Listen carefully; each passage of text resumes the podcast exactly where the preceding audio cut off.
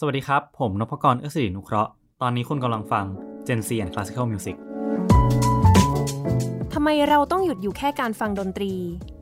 เปิดประสบการณ์ใหม่กับการกินดนตรีได้ใน Gen C and Classical Music กับมุกนัฐถาควรขจร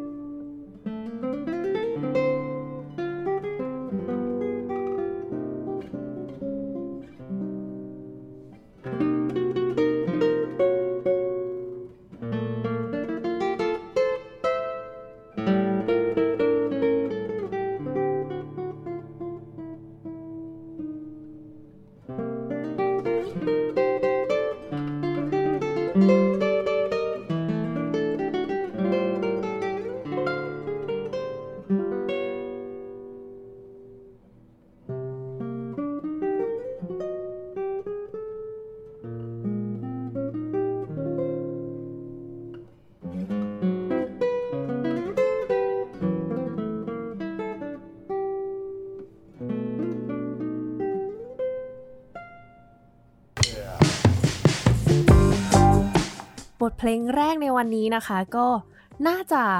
เป็นที่แปลกหูหน่อยเนื่องจากว่าในรายการเราเนี่ยจริง ๆ ยังไม่เคยเปิดเพลงที่บรรเลงโดยกีตาร์มาก่อนเลยอ่าอันนี้เป็นครั้งแรกเลยที่เราได้ฟังเพลงจากกีตาร์คลาสสิกกันนะคะ ให้แขกรับเชิญเป็นผู้อธิบายดีกว่าว่า อันนี้คือเพลงอะไรแล้วก็ทำไมถึงเลือกเพลงนี้มาให้ท่านผู้ฟังได้ฟังกันคะโอเคครับ ก็เพลงที่เพิ่งได้ยินกันไปนะครับ มีชื่อว่า Romantico เป็นท่อนหนึ่งของชุดเพลง Cinco Piazzas ที่ประพันธ์โดย Astor Piazzolla Piazzolla เนี่ยก็จะเป็นนักประพันธ์ชาวอาร์เจนตินาที่ทุกคนรู้จักกันดีอยู่แล้วใช่ไหมครับ ที่เขามีชื่อเสียงในในการแต่งเพลง เพลงแบบพวกแทงโก้แทงโก้ใช่แทงโก้หรือว่า Nuevo Tango ใช่ไหมครับค่ะก็เพลงนี้ก็จะเป็นเพลงแรกเลยที่ Piazzolla เนี่ยเขาแต่งให้กับกีตาร์อืมโดยเขาแต่งให้กับเพื่อนของเขา ชื่อว่า Roberto Aussel เป็น professor สอนกีตาร์อยู่ที่เมืองโคโลญที่เยเยออรรมมันนีอ่าใช่แล้วเขาก็เป็นนักกีตาร์ชาวอาร์เจนตินาเหมือนกันครับ เวอร์ชั่นที่เราเพิ่งจะได้ฟังไปนี่เป็นตัวโอเล่นเองเป็นลยโอเล่นเองครับอ่าอ่าโอ้วันนี้นี่เปิดรายการมาแบบว่าได้เหมือนได้ฟังคอนเสิร์ตเลย งั้นวันนี้ต้องขอต้อนรับนะคะ แขกรับเชิญของเราโอนพกรเอื้อสิรินุเคราะห์สวัสดีค่ะ สวัสดีครับโอ้ยกมือไหว้ด้วย อนนี้โอเป็นอาจารย์พิเศษ ภาควิชากีตาร์คลาสสิกนะคะ อยู่ที่วิทยาลัยดุริยางคศิลป์มหาวิทยาลัยมหิดล เพิ่งกลับมาไทยไม่นานใช่ไหมเพิ่งกลับมาไทยเมื่อเดือนมิถุนาครับ ก็คืออูไม่กี่เดือนเองเนาะใช่สามแล้วก็สี่เปิดเทอมเดือนกรกฎาเลยก็คือเพิ่งกลับมาแล้วก็เริ่มเดือนเดียวสอนเลยใช่ครับ งานยุ่งมากช่วงนี้ก็งานยุ่งยุ่งๆแน่นเอะแน่นมากฮะนี่อุตส่าห์มาออกรายการเราจริง ๆ ตอนแรกเนี่ยมุกอะเชิญ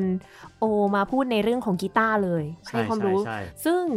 อนาคตนะ ซึ่งอนาคตอนาคตตอนวันนี้ยังไม่ใช่ ตอนนี้ผมยังเตรียมตัวไม่ทันจริงๆครับอ่าแต่ว่าวันนี้เรามีเรื่องมาคุยกันแน่นอน แต่ก่อนที่จะไปคุยในเรื่องของหัวข้อที่เราเตรียมมาวันนี้เนี่ยก็เป็นเหมือนกับธรรมเนียมของรายการนี้ นี่ฟังหลายรอบใช่ไหมฟังฟังฟังมาฟังมา ไปฟังตอนไหนมา อาจารย์ต้อม ฟังตอนอาจารย์ต้อมมายาวมากยาวยาวเพราะฉะนั้นก็อ่าตามประเพณีธรรมเนียมของรายการเราเลยว่า โอเริ่มเล่นดนตรีเมื่อไหร่คะ น่าจะช่วงประมาณป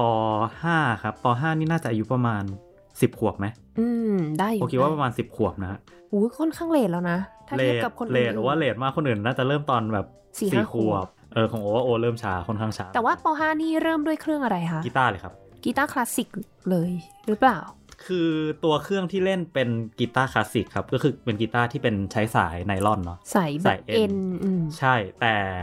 แนวเพลงที่เล่นจะเป็นแนวอื่น ที่ไม่ใช่แนวคลาสสิกมากกว่า แบบตีคอร์ดอะไรอย่างงี้แบบป่ะตีคอร์ดด้วยแล้วก็เล่นเพลงแบบ fingerstyle ด้วยที่เป็นเพลงป๊อปอะไรอย่างเงี้ยอ่าแต่ว่าเล่นบนบนกีตาร์คลาสสิกคลาสสิกเพราะมันไม่เจ็บ ก็ไม่เชิง เพราะเพราะว่าตอนนั้นพอเริ่มเรียนเนี่ย ตอนนั้นเริ่มเรียนกับทางยามาฮ่าก่อนนะค่ะเขาก็ให้เริ่มเป็นกีตาร์คลาสสิกอะไรอย่างอืเงี้ยมโดยไม่ได้รู้สาเหตุเหมือนกันว่า ว่าเพราะอะไรเขาถึงให้เริ่มเป็นกีตาร์คลาสสิกขนาดนั้นอ่าแต่ว่าก็เรียนใน แนวดนตรีแบบนั้นมาใช่ก่อใช่นครับแล้วก็มาก่อนมาเปลี่ยนเป็นแบบคลาสสิกจริง ๆ จัง ๆ ตอนไหนคะเนี่ย ตอนตอนที่ตัดสินใจว่าจะเข้าที่ pre college ของมหิดลมหิดลครับตอนนี้ก็เรียกว่ายัง artist music program เนาะค่ะใช่ไหมคือเรื่องเรื่องมันค่อนข้างตลกเหมือนกันที่เส้นทางในการเข้ามาเล่นกีตาร์ของโอ คือ ต้องบอกก่อนว่าช่วงมต้นโรงเรียนที่โอเรียนอยู่อะมันมีวิชาดนตรีตะวันตกอืม แล้วเขาก็จะแบ่งเด็กเป็นเป็นสามกลุ่มใช่ไหมฮะแบบมีมีกีตาร์มีไวโอลิน แล้วก็มี choir อืมทีเนี้ยถ้าจะเรียนกีตาร์กับไวโอลินเนี่ยมันต้องมี skill มาก่อนค่ะอันนั้นก็เป็นสาเหตุที่ว่าทำไมโออะถึงเริ่มเล่นกีตาร์ตอนประมาณช่วงป .5 ป .6 อะไรเงี้ยอ๋อคือเพราะตอนรู้ตั้งแต่ตอนนั้นแล้วเหรอว่าอยากจะเรียน จริง ๆ เลยอะคือเราไม่อยากเรียน choirตอนเด็กๆ เรารู้สึกว่าแบบไม่อยากเข้าไปร้องเพลงในห้องที่มันมีคนเยอะอ้าวเราอะไม่เอาไวโอลินด้วยเหรอคะๆ ความเป็นเด็กผู้ชายเนาะอ๋อก็รู้สึกว่าอากีตาร์มันเท่กว่าเท่เท่หรือว่าอะไรอย่างงี้อืมก็เลยเริ่มเล่นกีตาร์มาตั้งแต่ตอนนั้นค่ะ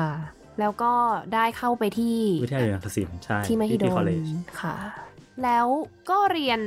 กีตาร์เอกกีตาร์คลาสสิกเอกกีตาร์คลาสสิกครับ อืมสามปีสามปี เสร็จแล้วก็ หลังจากนั้นก็ไปต่อระดับปริญญาตรีแล้วก็ปริญญาโทที่ประเทศเนเธอร์แลนด์ฮะที่อ๋อ Royal ไม่ได้อยู่ไทย Conservatory ไม่ได้อยู่ไทย อืมคือตัดสินใจตอนไหนคะว่าอยากจะไปเรียนที่ต่างประเทศ ค่อนข้างเร็วเหมือนกันนะ คิดว่าจะไปเรียนที่ต่างประเทศเนี่ยน่าจะเป็นช่วงม .4 เทอม2อะไรประมาณเนี้ยโอ้ก็เริ่มคิดแล้วว่าเร็วมาก ว่าตอนปอตรีจะไปต่อต่างประเทศอืมเพราะว่าช่วงนั้นโออยู่ในพีคอเลจรุ่นที่ เหมือนว่าทุกคนแบบจะไปเรียนต่างประเทศกันเยอะมากรอ ใช่แบบอย่างอย่างแม็กพี่สนที่เคยที่เคยมาออกรายการอ่า ใช่ไหมก็ที่เล่นอัแซกนั้นโซโฟนใช่ก็ไปต่อที่ที่ออสเตรียแล้วก็เปลี่ยนเป็นสวิตเซอร์แลนด์ใช่ไหมค่ะอย่างอย่างเมย์พิชยาภาอ่ามีไวโอลิน ตอนที่หนึ่งหมืคเลยใช่ไหมตอนที่หนึ่งเลยของรายการ ใช่เมย์เมย์ก็ไปต่อที่ที่เบเบออร์ร์ลิลินนใช่ไหมค่ะ แบบหลาย ๆ คนมาก ๆ ที่แบบไปต่อต่างประเทศอะไรเงี้ยอืมก็เหมือนเป็นแบบปณิธานร่วมในอะปณิธานใหงร่วม คือแบบเอ้ยทุกคนทุกคนไปทุกคนไปอะไรไปด้วย ก็เลยก็เลยไปกันหมดเลยแบบไปกันเป็นสิบคนเลยรุ่นโออ๋อเยอะมากอืมอืมอืมอืมโอ้ก็แต่ว่าก็รุ่นหลังจากเราเยอะเหมือนกัน ใช่รู้สึกแก่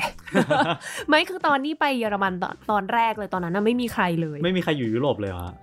มีคนไทยอยู่ยุโรปบ้างแต่ว่าถ้าในเยอรมันเลยไม่มีอะของพี่มุกอยู่เยอรมันปีไหนนะ 2015 16 ประมาณเนี้ยค่ะ โอก็ไป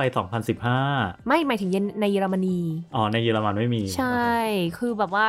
รอบๆอะมีเนเธอร์แลนด์ ออสเตรียอืมเบลเยียมใช่มีทั้งนั้นเลย แต่ว่าในเยอรมนีอะไม่มีก็แบบจะเหงาๆหเงาน่อยเงาๆหน่อย แล้วพอสักเทอมถัดมาอาจจะเริ่มมีคนตามมาแหละ เราก็อยู่ที่เนเธอร์แลนด์เนาะจบปริญญาตรีเอกกีตาร์คลาสสิกเลยใช่ไหมคะใช่ครับใช่ครับ แล้วก็ปริญญาโทยังเป็นเอก ยังเป็นเอกกีตาร์คลาสสิกอยู่อ่าตรงนี้แหละที่ทำให้เราได้มาพูดคุยกันในรายการวันนี้ว่าโปรเจกต์จบของโอเนี่ย มันดูแบบว่าไปในคนละทิศทางกับ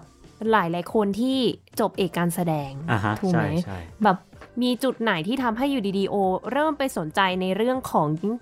เขาเรียกว่าไงดีรส เกี่ยวกับชาติของดนตรีใช่รสชาติแล้วก็เรื่องที่เกี่ยวข้องกับวิทยาศาสตร์นี้ดีกว่าครับถ้าจะให้เล่าถึงโปรเจกต์จบของโอเนี่ยมันเป็นเกี่ยวกับเรื่องความสัมพันธ์ระหว่างดนตรีกับรสชาติอะไรอย่างเงี้ยอืครับมซึ่งที่มาเนี่ยมันเริ่มมาจากช่วงตอนที่โออยู่ประมาณปีสี่ปปอริญตญารีตรีอืมมันเป็นช่วงที่ผมกำลังจะแอพพลายเข้าเรียนปริญญาโทใช่ไหมครับค่ะแล้วทีเนี้ยมันก็ต้องเริ่มเขียน research proposal เอาเหรอต้องเขียนต้องส่เขียนต้องเขียนส่งครับอ๋อเขียน research proposal ว่าเราอยากจะทำ research เรื่องอะไร แล้วมันมันแสดงความเป็นตัวตนแสดงความเป็น artist เรายังไงโอ้อะไรประมาณนั้นก็ทุกคนก็จะค่อนข้างเครียดกับเรื่องเวลาแบบได้ยินคำว่าแบบ research ได้ยินคำว่าแบบวิทยานิพนธ์อะไรอย่างเงี้ยอ่าผมก็เป็นหนึ่งในนั้นนะก็เครียดอยู่ประมาณประมาณครึ่งปี หาว่าแบบเอ้ยเราอยากทำเรื่องอะไร เพราะว่ามันต้องใช้เวลาอีกประมาณ 2 ปีใช่ไหมฮะในการอยู่กับเรื่องนี้ไปอีก ยาวๆเลยอะสองปีก็เป็นเวลาที่มันไม่ได้สั้นขนาดนั้นค่ะก็เลยอยากจะทำเรื่องที่มันเข้ากับตัวเราจริงค่ะๆมากกว่าเรื่องที่เราสนใจจริง ๆ แล้วด้วยความที่ว่าตัวผมเองครับ เป็นคนที่มีความสนใจในด้านดนตรีสมัยใหม่อยู่แล้วอืมเป็นทุนเดิม ก็เลยพยายามหา topic ที่มันไปในทิศทางเดียวกันด้วย ให้มันมาตอบโจทย์ในด้านความชอบของเราด้วย บวกกับความที่ว่าเราเป็นคนที่ชอบทานอาหารอืม แบบเป็นแบบ food seeker เป็นแบบ foodie นิดๆอะไรอย่างเงี้ยที่แบบเวลาได้เงินจากงานแสดงมาก็แบบทำเก็บเก็บๆไว้ แล้วก็ไปกินอาหารดีๆอะไรอย่างเงี้ยโอ้กลับมาไทยทีนึงก็แบบไปกินอาหารดีๆ แบบเก็บดาวนู่นนี่นั่นอ่าก็ทำมาตลอด แล้วก็บวกกับช่วงนั้นที่ชอบดูรายการการทำอาหารผ่าน Netflix อ่าที่แบบอย่างพวกกับ Chef Table หรือว่า The Final Table ไม่รู้พี่มุกเคยเคยเห็นหรือเปล่าเคยเห็นบ้าง นั่นแหละนั่นแหละคือมันคือมันคือรายการพวกนั้นที่โอชอบดูมาก ช่วงตอนอยู่ปี 4 ตอนนี้ก็ยังชอบดูอยู่นะ แล้วก็พอดูรายการพวกนั้นอะแล้วโอก็เห็นว่าศาสตร์ของการทำอาหารเนี่ยมันมีความเป็นศิลปะเยอะมากๆ แล้วยิ่งในเชฟที่มีชื่อเสียงครับเขามีแนวคิดต่ออาหาร แนวคิดต่อวิธีทำแนวคิดต่อประสบการณ์ของคนกินที่มันที่มันใหม่ แล้วก็สร้างสรรค์มากๆอะไรเงี้ยอย่างเช่นอาหารประเภท molecular gastronom- gastronomy ไม่รู้พี่มุกเคยได้ยินหรือเปล่า ไม่เคย อาหารเชิงโมเลกุลที่ใช้พวกวิทยาศาสตร์ พวกเคมีมาทำให้ฟิสิกอลของอาหารมันเปลี่ยนไปโอ้อะไรอย่างเงี้ยหรือว่าอาหารพวกแบบ deconstruction food อะไรอย่างเงี้ยครับ แยกส่วนประกอบอะไรเงี้ยอ่าใช่ซึ่งมันแบบเออเราเรามีความสนใจในด้านนั้นมาก คุยกับอาจารย์ อาจารย์ก็บอกว่าเราชอบดนตรีสมัยใหม่ เราชอบ contemporary music เราชอบอาหารทำไมไม่ลองเอามาทำด้วยกัน ไม่ดีหรอมจนเรามีความคิดหนึ่งขึ้นมา เออทำไมเราต้องหยุด อยู่แค่การฟังดนตรีทำไมเราไม่สามารถกินดนตรีเข้าไปได้บ้าง โอ้อืมใช่ อันนั้นก็เลยเป็นจุดเริ่มต้น เป็นแนวคิดที่แบบเออ นี่แหละเรื่องที่เราอยากจะลองทำ ซึ่งตอนแรกเนี่ยมันมันเหมือน start from nothing มากๆ คือแบบเริ่มแบบ out of nowhere เลยอะอืมคือเรารู้ว่าเราอยากทำ topic เนี้ย แต่เราไม่รู้จะเริ่มยังไงด้วยซ้ำนั่นสิ พอบอกกินดนตรีปั๊บ โอ้โห มันฟังดูเท่มากเลยนะอืมแต่ยังไงเริ่มยังไง จะเริ่มยังไง จะไปจะเริ่มจากตรงไหนไหนต่อคืออืมคือตอนนั้นมันเป็นแค่ไอเดียแบบ vague แบบล่องลอยมากๆอะไรอย่างเงี้ยใช่อืมอืมแล้วก็เขียน proposal ส่งไปแล้วอ้าวโดยที่ไม่รู้ว่าจะเริ่มยังไงด้วยเปลี่ยนซ้ำไม่ได้ด้วยใช่ไหมเปลี่ยนไม่ได้ ก็คืออะได้กัดฟันยังไงก็ต้องทำเพราะเราอยากทำได้ก็เลยได้เป็น topic นี้มา ค่ะ อันนี้ขอสอบถามว่าระหว่างที่เรียนปริญญาโทอยู่จริงๆ ก็คือยังต้องเรียนการแสดงเรียนการแสดงอยู่ด้วยเล่นปกติเลเล่นปกติอยู่ด้วยอ่าแต่ก็ต้องทำวิจัยด้านนี้ไปด้วยทำวิจัยด้านนี้ไปด้วย แต่ที่ Royal Conservatory of the Hague อะครับหลักสูตรปริญญาโทมันจะมี 3 หัวข้อใหญ่ๆคือมีการแสดงใช่ไหมครับถ้าเรียนค่ะ perform ก็คือเป็นการแสดง แล้วก็มี research แล้วก็มี project ซึ่งทั้ง 3 อันเนี้ยมันต้องรวมกันเป็นหนึ่งเดียว มันต้องเกี่ยวข้องกันมันต้องมีความเกี่ยวข้องกันอืมอืมอืม research ต้องเกี่ยวข้องกับการแสดงของเราด้วย research ต้องเกี่ยวข้องกับโปรเจกต์โปรเจกต์ต้องเอามาแสดงอะไรอย่างเงี้ยอ่าโอเคประมาณนั้นอุ๊ยฟังแล้วนึกถึงตอน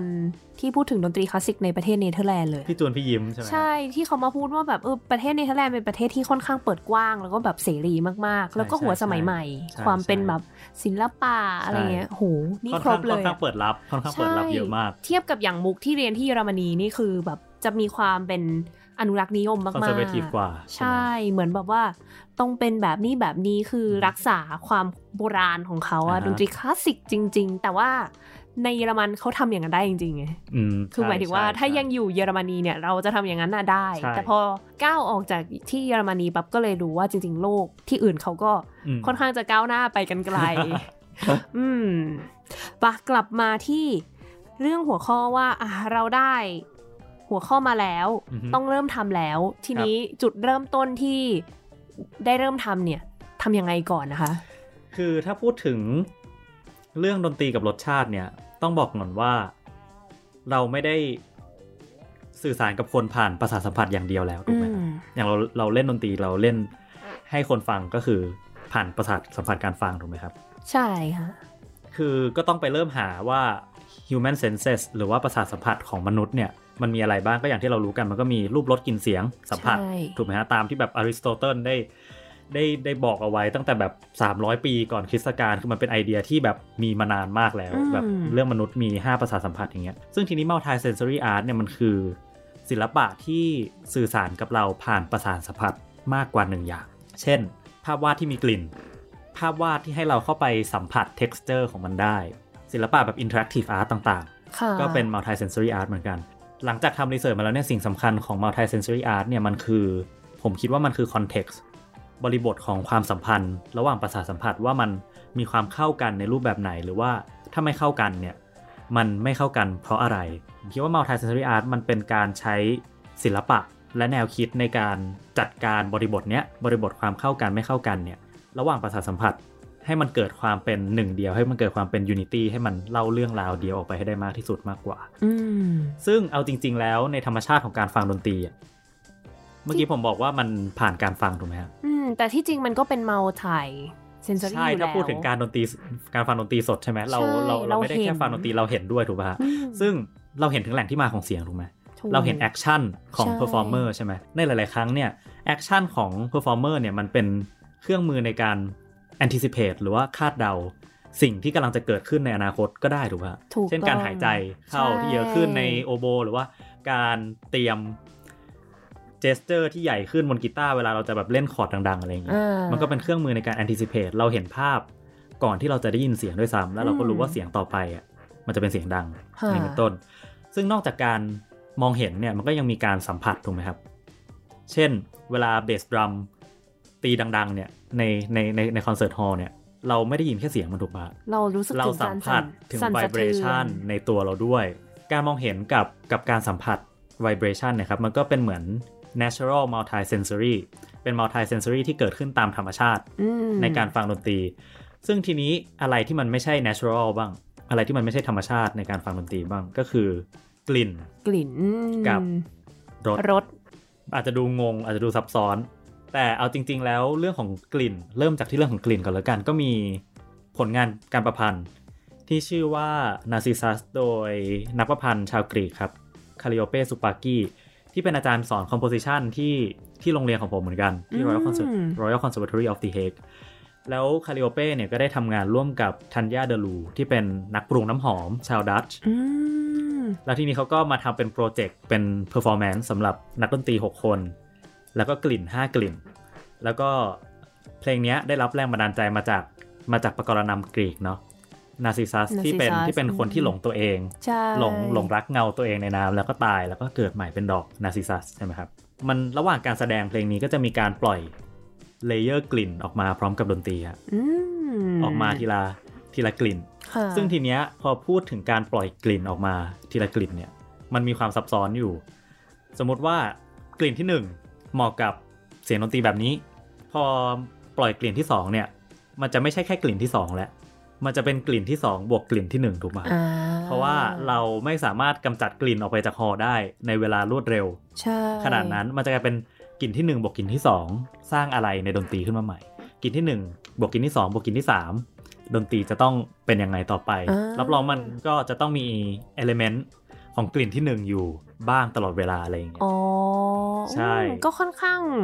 ชัดเจนเนาะค่อนหข้างมายชัถึดงเจนว่าค่อนข้างชัดเจนถ้าถ้าเกิดว่าเทียบกับดนตรีคลาสสิกอือฮึโดยปกติแล้วเนี่ยก็คือจะมีองค์ประกอบหลักอยู่อันหนึ่งใช่ใช่แน่ใช่ๆอที่จะยู่แล้วแหละคงอยู่ต่อไปอะไรอย่างใช่เงี้ยซึ่งทีนี้เพลงนี้มันมีกลิ่น5เลเยอร์ค่ะซึ่งพอกลิ่น5เลเยอร์รวมกันแล้วเนี่ย มันจะกลายเป็นกลิ่นของดอกนาซิซัสโอ้ใช่แล้วก็คอมโพเซอร์ก็จะมีมีคอร์ดคอร์ดหนึ่งในเพลงที่มันมีโน้ต5ตัวเหมือนกัน ค่ะ โน้ตเพลง 5 ตัว ก็คือมีโน้ตของกลิ่น 5 กลิ่นอืมคำศัพท์ทางการปรุงน้ำหอมเขาก็ใช้คำว่าโน้ตเหมือนกันใช่ไหมฮะโน้ตของกลิ่นค่ะแล้วก็มีโน้ตของดนตรี ที่เป็น symbolic ของเป็นสัญลักษณ์ของกลิ่นนาขอซิงกซัลิ่สอืมนี้อะไรอย่างเงี้ย การประพันธ์ชิ้นเนี้ยเขาใช้ความสัมพันธ์ระหว่างกลิ่นกับเสียงนะครับ เขาใช้ความเป็นอาร์ติสของเขาในการอินเทอร์พ t เ e มากกว่า ก็คือรู้สึกว่ากลิ่นเนี้ยรสชาติมันควรจะเป็นยังไง ก็ทำออกมาเลย คือไม่ได้มีกำหนดตายตัว ไม่ได้มีกำหนดตายตัว คือไม่ได้มีอะไรมา back up ไม่ได้มีอะไรมารองรับ รู้สึกว่ากลิ่นเนี้ยควรเหมาะกับเสียงแบบไหน ก็คือขึ้นอยู่กับคนเล่น ไม่ไม่ไม่เลยหรืออะเปล่าอะขึ้นอยู่กับ composer composer รู้สึกว่ากลิ่นเนี้ยควรจะเป็นเสียงเนี้ยเขาก็แต่งแบบนั้นเลยอ๋อเข้าใจแล้วโอเคเข้าใจแล้วอ่าทีนี้ก็เพลงนี้ก็ได้ premiere ไปเมื่อปี 2014 ที่ประเทศเนเธอร์แลนด์นะครับค่ะผมก็ไม่ได้มีโอกาสได้ดูเหมือนกันผมไปเนเธอร์แลนด์ตอนปี 2015 เนาะอืมแล้วก็หลังจากปี 2014 เนี่ยเขาเล่นไปประมาณ 6 รอบนะครับค่ะแล้วหลังจากนั้นก็ไม่เคยได้เอากลับมาเล่นอีกเลย ก็เลยไม่ได้มีโอกาสได้ดูอ่าก็วันนี้ก็ได้เอาเพลงนี้มาให้คุณผู้ฟังทุกคนได้ลองฟังด้วยก็เสียดายที่เทคโนโลยีตอนนี้มัน ไม่สามารถส่งกลิ่นผ่านพอดแคสต์ได้เนาะเสียดายเหมือนกัน ท่านผู้ฟังอาจจะแบบว่าไปลองหากลิ่นที่รู้สึกว่าฟังแล้วเข้าใช่กับใช่เสียงเป็นไปได้เป็นไปได้มามาประกอบก็ได้ ใช่ครับ โอเค งั้นเดี๋ยวเราไปลองฟังกันดูเลยนะคะ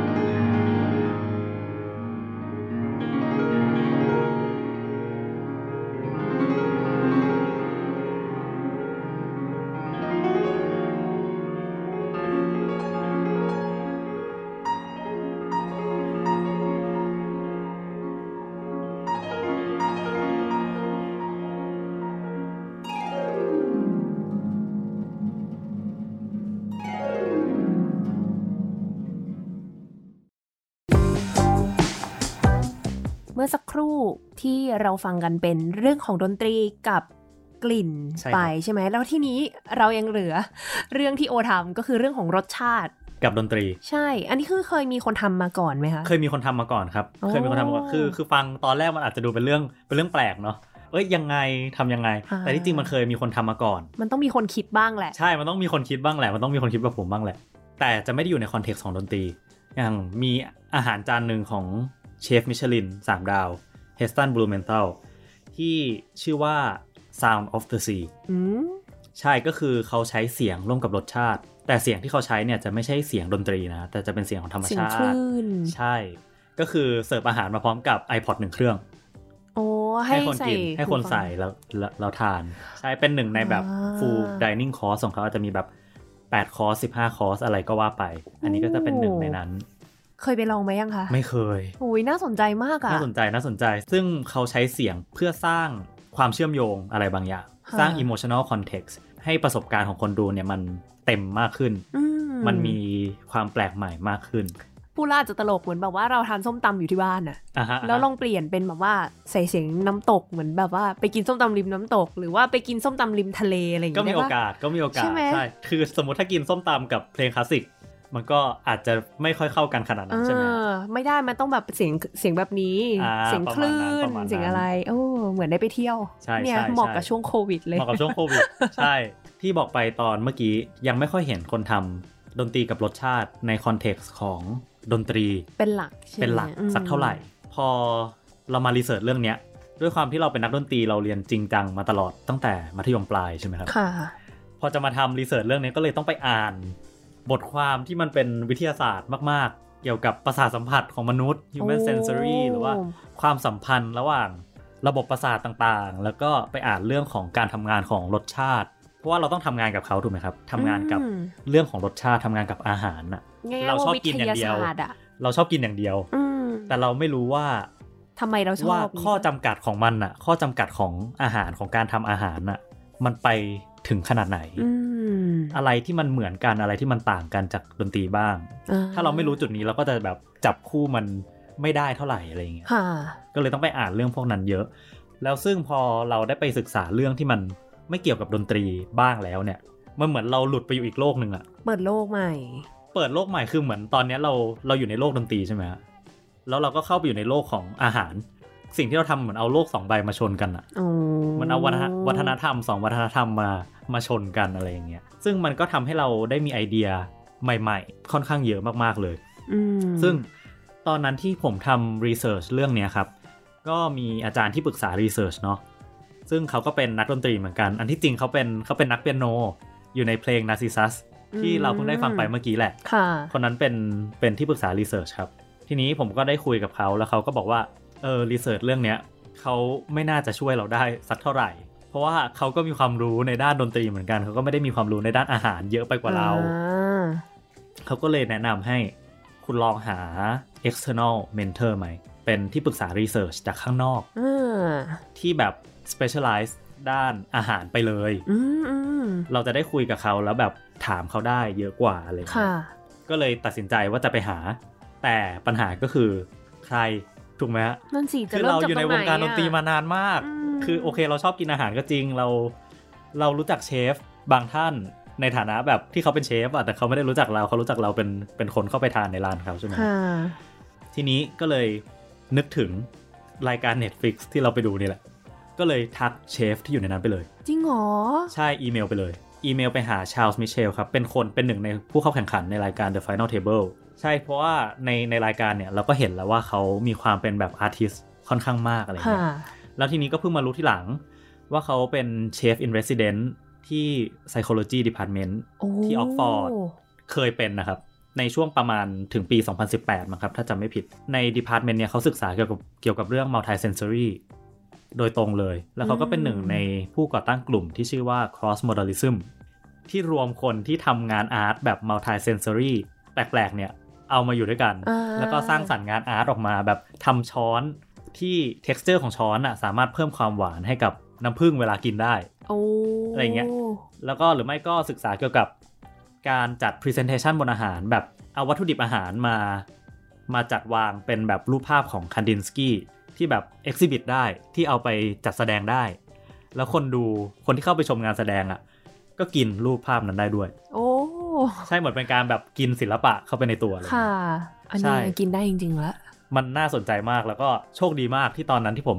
ส่งไปหาเขาเขาเขาก็ตอบตกลงว้าเขาวเขาแบบตื่นเต้นไปกับเราอะไรอย่างอ๋เงี้อยแล้วเขาก็ยินดีที่จะมาเป็น external mentor ให้ แต่ต้องบอกก่อนว่าตอนแรกเนี่ย ผมไม่ได้มีไอเดียเลยนะว่าดนตรีจะเข้ากับรสชาติได้ยังไงอย่างที่บอกไปตอนต้นใช่ไหมครับ ก็ตอนแรกก็คิดว่าจะทำเป็น artistic base เหมือนกันว่าแบบเราคิดว่าเสียงแบบนี้เข้ากับรสชาติแบบนี้ ก็คือตามใจเราเลยอืมแต่พอคุยกับชาลส์แล้วเนี่ยเขาก็แนะนำว่าให้เราลองทำเป็น scientific base ดูไหม เพราะว่าจริง ๆ แล้วเนี่ย สมมติถ้าเราเอาความเชื่อมโยงของตัวเองเป็นหลักอะคนอื่นอาจจะไม่ได้รู้สึกเหมือนเราก็ได้ถูกไหม ใช่ เพราะมันเป็นเรื่องของประสบการณ์ ใช่ส่วมันเป็นเรื่องของประสบการณ์ส่วนตัวของแต่ละคน ทีนี้ถ้าเราทำเป็น scientific base เนี่ย มันก็จะดูมี backup มากขึ้น เหมือนมีตรรกะมารองรับเขามากเรียกขึ้ว่าอะไรนมี มี experiment มีการทดลองเอ่อมารมีองการรับทดลองใช่ ใช่ แล้วเอาความเป็น artist ของเราเนี่ย ไปใส่ในวิธีการ presentation แทนอ่าใช่ แล้วก็โอเคเราเห็นด้วยกับไอเดียนี้ หลังจากนั้นเขาก็เลยให้ scientific paper มาอ่าน เยอะมากอืมๆแล้วเราก็นั่งอ่านอ่านอ่านอ่านจนไปเจอเรื่องของ cross modal correspondences ภาษาไทยที่ใกล้เคียงที่สุดนะครับ ผมพยายามแปลให้ให้ใกล้เคียงที่สุดแล้ว น่าจะเป็นเกี่ยวกับเรื่องของความเชื่อมต่อข้ามประสาทสัมผัส คือยังไงลองอธิบายโอเคเพิ่มเติม อย่างที่เรารู้กันดีว่าคนเราไม่สามารถแยกประสาทสัมผัสออกจากกันได้ โดยสมบูรณ์ขนาดนั้นค่ะเพราะว่าคนเรามักจะเชื่อมโยงทุกอย่างเข้าด้วยกัน เพื่อให้เราสามารถเข้าใจสถานการณ์รอบๆตัวได้อืมทีนี้มันสิ่งเนี้ยครับมันจะทำให้เราสามารถรับรู้ถึงความเกี่ยวข้อง ของคุณลักษณะหรือว่าอารมณ์ที่มีต่อสิ่งของเดียวกันได้เนี่ย แบบข้ามประสาทสัมผัส อาจจะยังงงอยู่ งง ใช่ไหมใช่ โอเค อย่างนั้นอย่างนั้นลองมาเล่นเป็นเหมือน Q&A อ่าที่ที่ท่านที่ที่ท่านผู้ฟังสามารถสามารถเล่นไปกับผมได้ด้วยนะครับ แต่มีกฎข้อเดียวว่าให้พี่มุกอย่าคิดอ๋อตอบเลยตามความรู้สึกค่ะ ข้อแรกเรามีรสชาติ 2 รสชาตินะครับ รสชาติหวานกับรสชาติเค็ม แล้วก็มีรูปภาพ 2 รูป วงกลมกับสี่เหลี่ยม รสชาติไหนเหมาะกับรูปอะไรครับ หวานกับกลม เค็มกับเหลี่ยม โอเคคำถามที่ 2 เสียงสูงครับ นึกถึงเสียงสูง แบบไม่ต้องมีเครื่องดนตรีนะครับ แค่เสียงสูงอ่าฮะเฉยๆเสียงสูงเหมาะกับสีเหลืองหรือสีน้ำเงินมากกว่ากันครับ สีเหลืองค่ะ อันนี้คำถามสุดท้ายแล้วครับแอปเปิลกับมะนาวอันไหนเร็วกว่ากัน มะนาวค่ะ เห็นไหมอะมันมีคำตอบที่ถูกผิดด้วยเหรอ มันไม่มีคำตอบที่ถูกผิดแต่คนส่วนมากตอบแบบพี่มุกครับ โอ้ ใช่ majority ของประชากรส่วนใหญ่จะจะตอบแบบนี้สามารถลิงก์ ได้ประมาณนี้ทั้งทางๆที่มันก็ไม่ทั้งที่มันไเห็ดูไม่ได้มีเหตุผล ใช่แบบว่าแอปเปิลกับมะนาวอะไรเร็วกว่า คือคือรสชาติขคือองแออะไรปเปิลกับรสชาติของมะนาวมันไปเกี่ยวข้องกับความเร็วได้ยังไง คือมันดูไม่ได้มีความเกี่ยวข้องกันขนาดนั้นถูกไหมใช่ เราก็สามารถอธิบายได้ว่าทำไมเราตอบแบบนี้นะเช่นอย่างเงี้ยเช่นเช่นเช่นสมมติอย่างมะนาวกับแอปเปิลเรารู้สึกว่าการชิมรสชาติของสองอย่างเนี้ยสิ่งที่มันแบบที่สุดอะแบบทันทีที่ที่เราได้สัมผัสอะคือมะนาว คือรสชาติมันมันเปรี้ยวจี๊ดมันคอนแทคเร็วกว่าคอนแทคกับอ่าเราได้เร็วกว่า เสียงสูงกับสีเหลืองเนี่ยก็อาจจะอธิบายว่าสีเหลืองเราอาจจะ relate สกับว่างพระอาทิตย์ความสว่างอ่ซึ่งมันอยู่ที่สูงกว่าใช่อะไรอย่างนี้หรือเปล่า ซึ่งมันจะเป็นอะไรเล็กๆ น้อยๆอะไรอย่างเงี้ยครับ ที่คนสามารถ relate ได้คืออมมันอาจจะดูไม่ได้มีเหตุผลขนาดนั้น แต่มันยังสามารถทำให้คนรู้สึกไปในทางเดียวกัน ได้ว่าอะไรเข้ากับอะไรมากกว่ากันโอ้ใช่ แต่ต้องห้ามคิดนะ แต่ต้องอย่าคิดอย่าใช้ตรรกะเยอะต้องตอบทันทีเท่าต้องนั้นตอบทันทีอ่า คุณผู้ฟังอย่าแอบโกงนะคะ อย่าคิดเยอะต้องตอบทันที ซึ่งพอมาถึงตรงนี้แล้วเนี่ย หลายๆ คนอาจจะนึกถึงสภาวะการรับรู้แบบ synesthesia อืมถูกไหมครับสำหรับท่านที่ไม่เคยได้ยินคำนี้เนี่ย synesthesia สามารถแปลได้ตรงตัวเลยเนาะคือ syn เนี่ยมันแปลว่าร่วมกันใช่ไหมครับค่ะ esthesia แปลว่าการรับรู้หรือว่าความรู้สึก คือความรู้สึกร่วมอืมซึ่งมันเป็นสภาวะการรับรู้ของสมองที่เกิดการเชื่อมโยง โดยอัตโนมัติระหว่างสมองที่ต่างส่วนกันทำให้เกิดการรับรู้ sense สอง sense ได้ในเวลาเดียวกัน เช่นอย่างที่เคยได้ยินบ่อยๆ ในนักดนตรี ก็จะเป็นได้ยินเสียงแล้วเห็นเป็นสีอืใช่ไหมครับหรือว่าที่เรียกอันว่านี้เห็นบ่อย chronesthesia chronesthesia เนาะหรือว่าเห็นตัวอักษร แล้วเห็นสีาหรือว่าได้ยินเสียงแล้วได้รับรสชาติจริง ๆ ก็มี ได้กลิ่นก็มี ได้กลิ่นก็มีอ่าใช่ครับ ซึ่งเอาจริง ๆ แล้วมันจะต่างจาก cross modal correspondences มากอยู่เหมือนกัน อย่าง synesthesia เนี่ยมันจะมีความเป็น individual มากกว่าขึ้นอยู่กับแต่ละบุคคลมากกว่าอ๋อสมมุติถ้าพูดถึงเรื่องเคสของได้ยินเสียงและเห็นสี คนที่มี synesthesia ประเภทเนี้ยครับ สมมุติว่าได้ยินเสียงตัวตัว C แต่ละคนก็มีโอกาสที่จะเห็นสีที่ต่างกันออกไปอืมก็คือมันจะมีความเป็นอยู่กับบุคคลมากกว่า แต่ในทางกลับกันเนี่ย cross modal เนี่ย จะเป็นประสบการณ์ที่คนหมู่มากมีร่วมกัน แต่ถ้าพูดถึงเรื่องการทำงานของสมองเนี่ย คือ synesthesia เนี่ย สมมติเคสเดิมเลยนะครับ ได้ยินเสียงแล้วเห็นสี สมมติเวลาได้ยินเสียงเนี่ย สมองส่วนที่เรียกว่า auditory cortex ก็จะทำงานถูกไหมครับ ในคนปกติก็จะทำงานส่วนนี้แหละ ส่วนเดียว แต่สำหรับคนที่มี synesthesia ประเภทเนี้ย สมองส่วนที่รับรู้ด้านการมองรับรู้ด้านสีตรง primary visual cortex เนี่ย จะทำงานไปพร้อม ๆ กันเลยอืมทำให้รับรู้2เซนส์ได้พร้อม ๆ กัน แต่สำหรับ cross modal เนี่ย สมองของเรายังทำงานแบบคนละส่วนกันอยู่ แต่ทำไปแบบว่ารวดเร็ว แต่ความเชื่อมโยงนี่เหรอความเชื่อมโยงที่มันเกิดขึ้นเนี่ย ที่เรารู้ว่าอะไรมันเข้ากับอะไร อะไรไม่เข้ากับอะไรเนี่ย มันเกิดขึ้นในส่วนสมองส่วน parietal lobe คือคนละส่วนกัน ใช่ ซึ่ง parietal lobe เนี่ยมันมีหน้าที่รวบรวมข้อมูลทางประสาททั้งหมด แล้วเอามาประมวลผล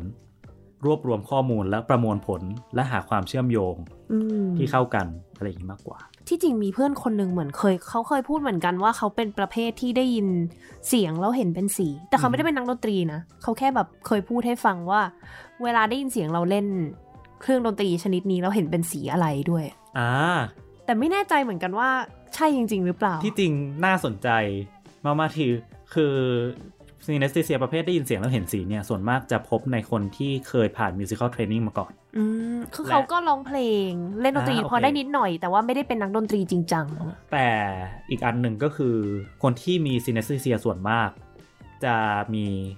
คุณพ่อหรือคุณแม่ที่เป็นซีเนสติเซียด้วยโอ้เป็นการตกทอดทางพันธุกรรมในรูปแบบหนึ่ง มันไม่ใช่สิ่งที่แบบเขาฝึกกันใช่ไหมไม่ใช่สิ่งที่ฝึกกันอืมไม่แน่ใจว่าฝึกได้หรือเปล่า ถ้าฝึกมันก็จะไปเป็นไอตัว multi sensory มากกว่าหรือเปล่า อันนั้นเรียกว่าฝึกก็ไม่ได้มันเกิดขึ้นตามธรรมชาติ ไม่แต่ว่าอาจจะฝึกให้เร็วขึ้นหรือเปล่า ไม่รู้ ปกติก็เร็วอยู่แล้วนะ ปกติก็แบบอาจจะพูดกันได้เร็วอยู่แล้วนะ เมื่อกี้พี่มุกก็ตอบเร็วหรือใช่ไมว่าหรือว่า fix ได้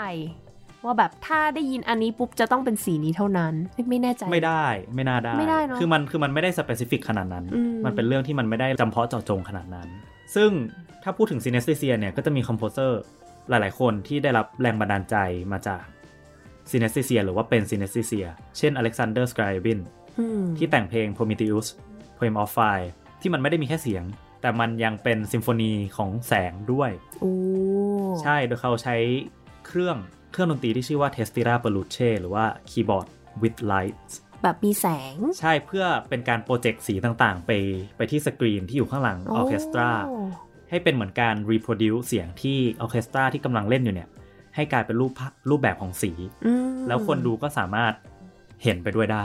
พร้อมๆกันได้อืมที่จริงแล้ว Scribin เนี่ยก็เป็นคอมโพเซอร์ที่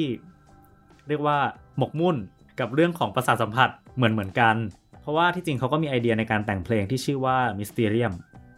ที่เป็นเพลงที่เกี่ยวข้องระหว่างเสียงกับกลิ่นอืม แต่เขาแต่งเพลงนี้ไม่เสร็จเขาเสียชีวิตไปซะก่อนก็เลยอ่าไม่มีโอกาสได้ฟังเพลงนี้กัน ทีนี้พอกลับมาที่เรื่องของ cross modal เกี่ยวกับเสียงและรสชาติเนี่ย ซึ่งพอมานึกดูดีๆ แล้วเนี่ยในดนตรีคลาสสิกของเรา สิ่งที่พวกเราเล่นพวกเราโอกับพี่มุกเล่นกันอยู่เนี่ยอืมเราก็จะเจอกับคำใบ้ของ cross modal อยู่บ่อยครั้ง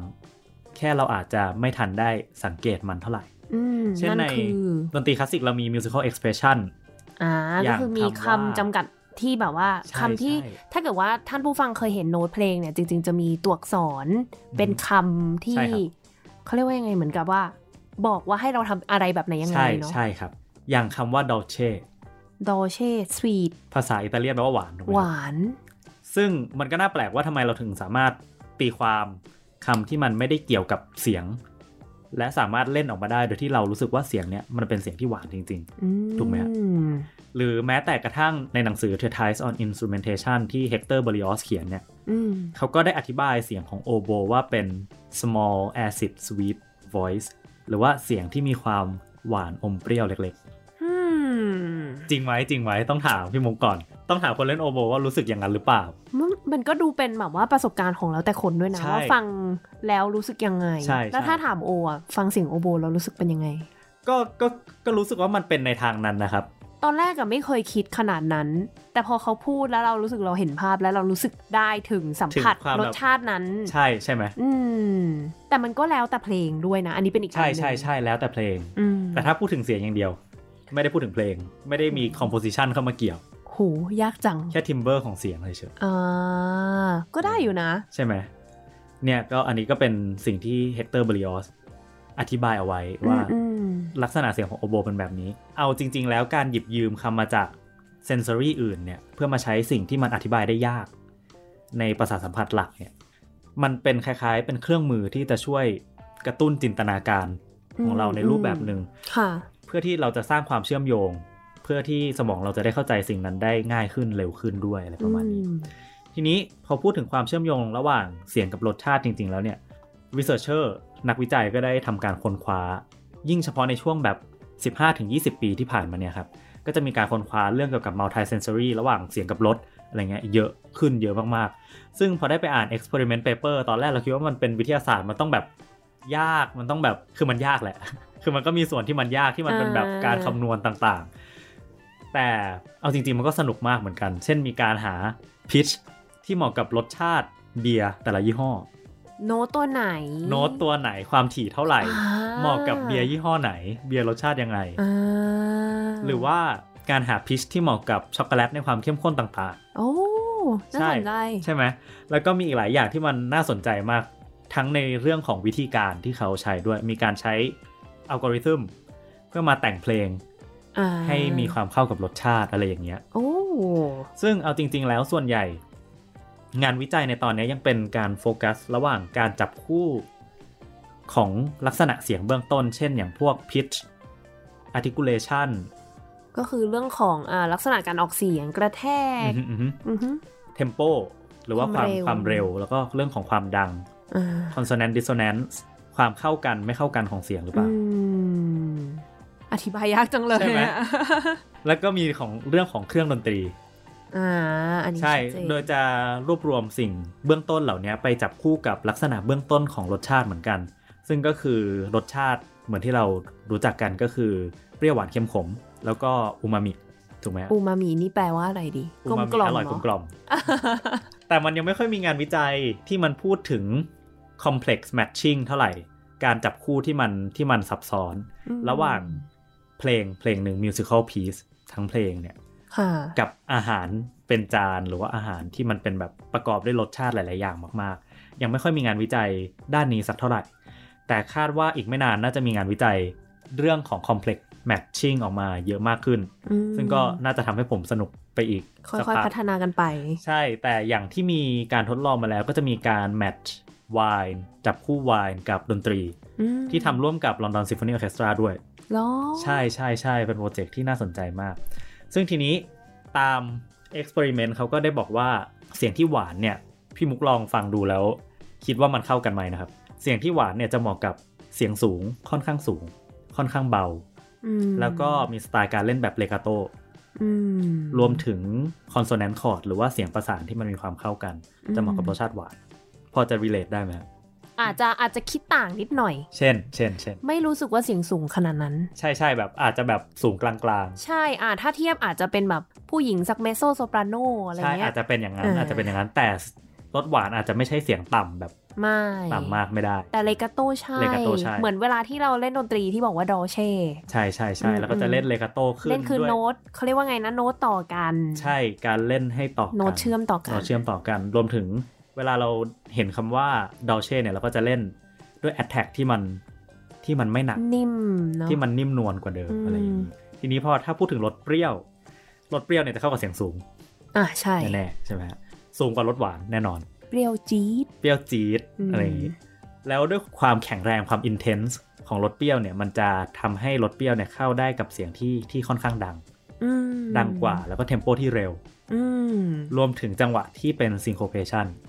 คือจังหวะเอ่อจังหวะขัด จังหวะหรือเปล่าขัด จังหวะคร่อมอ่าจังหวะขัดใช่ใช่ครับ พอมาถึงรสเค็มเนี่ย ถ้าพูดถึงรสเค็มเราอาจจะนึกอะไรไม่ค่อยออกเนาะอืมในแง่ของดนตรีที่จริงในทางในงานวิจัย ก็ไม่ได้ระบุถึงรสเค็มมากขนาดนั้น มีเอกลักษณ์เดียวของรสเค็มคือ articulation แบบ staccato หรือว่าเสียงสั้นเล่นโน้ตตัดออกจากกัน ที่คนจะรู้สึกว่าเป็นรสเค็ม ส่วนเรื่องของ pitch เนี่ย งานวิจัยแต่ละชิ้นยังมีความไม่แน่นอนไม่คงที่อยู่ ยังหาอันที่มันเป็นสแตติกมากไม่ได้ หรืออาจจะหาไม่ได้เลยก็ได้ เพราะว่าอย่างที่บอกไปตอนต้นว่ามันเป็นเรื่องของประสบการณ์เป็นเรื่องของใช่ไหมประสบการณ์ของแต่ละคนอืมทีนี้สุดท้ายคือรถขมรถขมเนี่ยจะเข้าได้ดีกับจังหวะที่ช้าเสียงที่ต่ำอืมแล้วก็มีสไตล์การเล่นแบบค่อนข้าง legato แล้วการรวมกันของ 3 อย่างเนี้ยมันก็จะทำให้ได้เพลงที่มันค่อนข้าง muddy muddy หน่อย ที่มันมีความหนักขึ้นมานิดนึงซึ่งมันก็จะเข้ากับรสขมได้ แล้วก็ยังมีเรื่องของ instrumentation เครื่องดนตรีที่นักนักดนตรีหลาย ๆ คนรวมถึงผมก็ไม่ได้เห็นด้วยขนาดนั้น แต่คนส่วนใหญ่ที่ไม่เคยมีประสบการณ์ทางดนตรี ไม่ใช่ professional musician บอกว่าเปียโนเหมาะกับรสหวาน แล้ว low brass instrument อย่างเช่นพวกทรอมโบน หรือว่าทูบาเนี่ยเหมาะกับรสขมมากกว่า ก็ได้อยู่นะ ก็ได้อยู่แต่พอเป็นนักดนตรีเราก็จะคิดถึงเรื่องอื่นด้วยไงเรื่องแบบเลเ e อร์ทัวเรื่องอะไรอย่างงี้ใช่ไหมอ่าแบบเสียงอื่นๆที่เราเคยได้ยินมาใช่ค่ะเราได้ยิน color ของเครื่องดนตรีพวกนั้นต่างออกไปดีกว่าอืมันมีแบบอย่างทรอมโบนก็มีหลาย color มากๆใช่ไหมครับอืมทำให้เราแบบมีเอะนิดนึง แต่สำหรับคนที่งานวิจัยในคนที่ไม่ใช่นักดนตรีคนเยทั่วๆไปเปียโนเหมาะกว่า แล้วก็อืมๆ low brass instrument เครื่องบาสไม่ค่อยแปลกใจ เป็นรถขมค่ะแต่ถ้าถามถึงสาเหตุการเกิด ของ cross modal correspondence มันยังมีความคลุมเครืออยู่มาก ๆ เพราะว่างานวิจัยเพิ่งเริ่มเมื่อแบบประมาณ 20 ปีที่แล้วเองครับอืมยังใหม่มาก ยังยังถือว่าเป็นเป็นฟิลในการศึกษาที่ค่อนข้างใหม่ แต่เขามีการพบว่าอารมณ์เนี่ยมันมีมันมีบทบาทสำคัญในการจับคู่ ระหว่างเสียงกับรสชาติมาก ๆ เช่นเสียงที่มีความ present มีความน่าฟัง ก็จะเหมาะกับรสชาติที่มีความ present เหมือนกัน อืมเช่น เสียงที่ไม่ได้สูงมากเกินไป มีความเลกาโต้ก็คือเป็นเสียงที่มีความ present ใช่ไหมครับใช่น่าเสียงฟังอะแบบเสียงฟังเพราะได้เสียงเพราะๆก็จะเหมาะกับรสชาติหวาน แล้วก็ยังมีเรื่องของสิ่งที่เราอธิบายได้ด้วยคำว่ามากหรือน้อย เช่นเสียงที่ดัง ก็จะจับคู่ได้ดีกับรสชาติที่มีความเข้มข้น intense มากกว่าๆอ่า แล้วก็เสียงที่เบาเนี่ยก็จะเหมาะกับรสชาติที่มันอ่อน เบาบางกว่ารสชาติที่มันอ่อนเจือจางกว่าอะไรอย่างนี้ค่ะโดยไม่ได้เกี่ยวว่ามันเป็นรสอะไรนะครับ เสียงดังจะเป็นรสหวานก็ได้แต่ต้องเป็นหวานที่มันเข้มข้นมากๆอะไรอย่างเงี้ยหวานมากใช่ใช่อืมถ้าไม่ได้พูดถึงแค่การจับคู่ระหว่างเสียงกับรสชาติเนี่ยมันก็จะมีคำอธิบายคุณลักษณะของประสาทสัมผัสบางอย่าง ที่มันซ้อนทับกันอยู่ เช่น เสียงที่เราใช้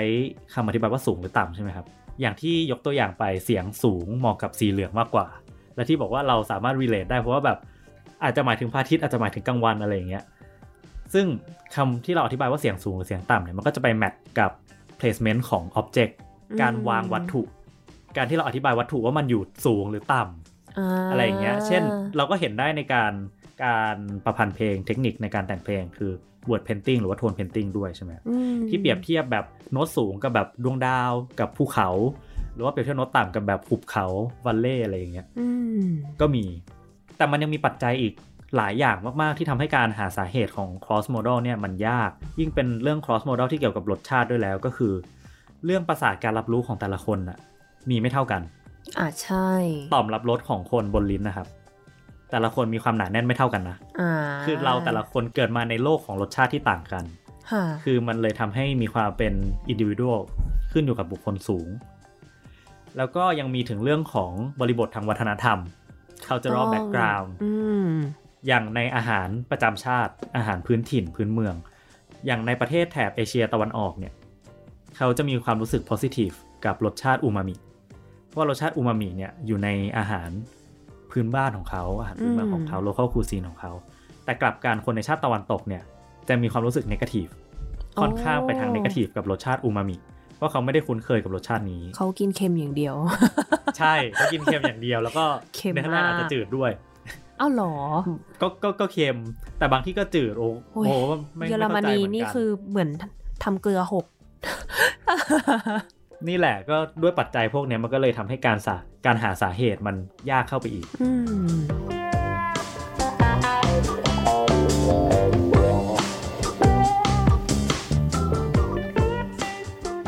แล้วทีนี้หลังจากที่เราคุยกันมาทั้งหมดเลยเนี่ยโอ้โหมากมายเต็มไปหมดเลย มาสู่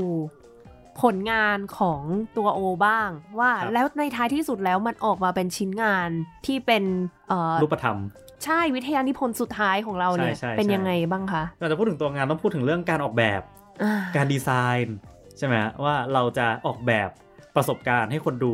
ยังไงพอเป็นการดีไซน์เนี่ยเราใช้ ความคิดสร้างสรรค์ของเราได้เต็มที่แล้ว มันไม่ได้ผูกมัดอยู่กับวิทยาศาสตร์อะไรมากมายอ่าใช่ไหฮะมสิ่งที่ต้องคิดถึงมันก็มีหลายเรื่องหลายเรื่องมากๆเลยเอาเอาถ้าจะให้พูดจริง ๆ แล้ว อย่างแรกก็คือเรื่องความเข้ากันหรือว่าความไม่เข้ากันใช่ไหมครับของของของเสียงกับรสชาติ ซึ่งความเข้ากันเนี่ยมันก็จะทำให้ประสบการณ์ของคนดูเนี่ยมันมันเต็มมากขึ้นมันอิ่มมากขึ้น อยู่แล้ว แต่ความไม่เข้ากันเนี่ยก็อาจจะทำให้คนดูรู้สึก เอ๊ะ รู้สึกผิดปกติอะไรอย่างนี้ได้อืมแต่ไม่ใช่ว่ามันไม่น่าสนใจนะครับ ในการสร้างงานศิลปะเนี่ยความไม่เข้ากันก็เป็นสิ่งที่น่าสนใจดีเหมือนกันเพราะว่ามันทำให้คนดูรู้สึกถึงอารมณ์อีกรูปแบบหนึ่งใช่ไหมอืมการนั่งฟังการนั่งชมศิลปะมันไม่ได้จำเป็นต้องรู้สึกเต็มอิ่มรู้สึกปลื้มปริ่มเสมอไปอืมมันอาจจะรู้สึกไม่ดีก็ได้อ่าใช่ไหมอันนั้นก็เป็นเรื่องที่น่าสนใจเหมือนกัน แล้วก็ยังมีเรื่องของ duration หรือว่าระยะเวลาค่ะพอมันมีประสาทสัมผัสสองอย่างเนี่ย มันก็มีระยะเวลาสองระยะเวลาถูกป่ะอ่าเช่น เพลงก็มี duration ของมัน ระยะเวลาของมัน ซึ่งระยะเวลาของเพลงเนี่ยเราจำกัดได้ผ่านการแต่งเพลงถูกป่ะผ่าน composition ค่ะเรากำหนดได้ว่าเพลงเนี้ยเราอยากได้ 7 นาทีทำได้อ่าแต่การกินรสชาติเนี่ย เรากำหนด duration มันไม่ได้ขนาดนั้นหรือเปล่า เพราะเรากำหนดอืมความเร็วในการกินของผู้ชมแต่ละท่านไม่ได้ คือบางคนเนี่ยสมมติถ้ากินคู่กับเพลงนะครับ กินกินอาหารจานหนึ่งก็ได้ กับฟังเพลงไปด้วย สมมติเพลงมีเวลา7นาที บางคนอาจจะกินหมดไปแล้ว ตั้งแต่5นาทีแรก อืมอีกคนนึงอาจจะยังกินไม่ถึงครึ่งจานเลยด้วยซ้ใช่ำเพลงก็จบไปแล้วอืมซึ่งมันเลยนำไปสู่อีกประเด็นหนึ่งคือเรื่องของรูปแบบของอาหารหรือว่าฟอร์มของอาหารอืมซึ่งฟอร์มเนี่ยมันก็จะไปเกี่ยวพันกับบริบทของงานแสดงของเราอีก เช่น บริบทของเราจะเอนไปทางอาหาร หรือว่าเอนไปทางดนตรี หรือว่าจะตั้งตัวอยู่ตรงกลางค่ะสมมติถ้าเอนไปทางอาหารเนี่ยตัวฟอร์มของอาหารน่ะก็สามารถเป็นอาหารปรุงสุกได้ถูกป่ะครับค่อาจจะทำในร้านอาหารทำในรีสอร์ททั่วๆไป เป็นอาหารปรุงสุกอาจจะทำเป็น fine dining course เลยก็ได้อืม12คอร์สชั่วโมงครึ่ง กับเพลงชั่วโมงครึ่ง แต่ละจานก็เปลี่ยนไปค่ะแต่ละเพลงอันนั้นทำได้ แต่ถ้าเป็นดนตรีล่ะ สมมติเราเล่นใน concert hall การเอาอาหารปรุงสุก เข้าไปใน concert hall ให้กับผู้ชมทุกคน มันก็ทำได้ยากใช่ไหมครับ ใช่ คือมันก็จะมีเรื่องนี้อยู่หรือว่าถ้าอยู่ตรงกลางล่ะ สมมติถ้าเราไปเช่าพื้นที่ที่มันสามารถปรุงอาหารได้ เราอาจจะทำเป็นเป็นคล้ายๆ mechanic installation ก็ได้ อาจจะทำเป็นโต๊ะสายพานเหมือนซูชิสายพาน มีอาหารมาเสิร์ฟให้คนพอดีกับจังหวะที่เพลงเปลี่ยน อารมณ์ไปด้วยอะไรอย่างเงี้ยทำให้เพลงกับรสชาติมันไปในทางเดียวกันได้อืมแล้วก็ยังมีปัจจัยด้านอื่น ๆ ที่ต้องคิดถึงอีกก็คือ เรื่องของประสาทสัมผัสบางอย่างเนี่ยที่มันมีพลังมากกว่าประสาทสัมผัสอื่น เช่น การมองเห็น